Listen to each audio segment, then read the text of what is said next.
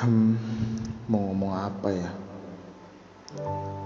Akhir-akhir ini aku merasa stuck. Terhenti di satu tempat yang bernamakan trauma. Kehilangan arah untuk melangkah. Padahal tujuan sudah tampak di bola mata. Terkadang menyendiri menjadi solusi, dikala seringnya diterpa kebisingan dan keramaian. Namun, terus-terusan menyendiri pun akan terasa membosankan karena perlunya tawa dalam sebuah obrolan.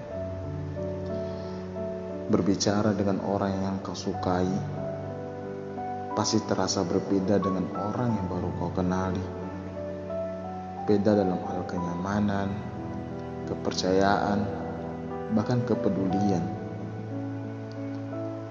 Dengan berjalannya waktu, semua bakal sirna karena aku pernah menginginkan seseorang yang tak pernah mencoba untuk menginginkanku.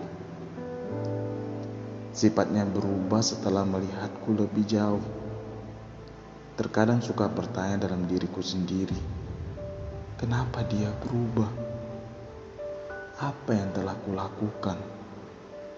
Aku sudah menjadi diriku sendiri senyamanku sendiri. Lantas mengapa tak ada satupun yang ingin mendekatiku? Orang-orang hanya memberitahu padaku untuk terus berusaha. Tapi mereka tak pernah tahu apa jawaban dari usahaku. Tapi tenang saja. Meski begitu, aku akan masih tetap melihatnya dari belakang meski ada dia yang selalu menjadi tempatnya bersandar.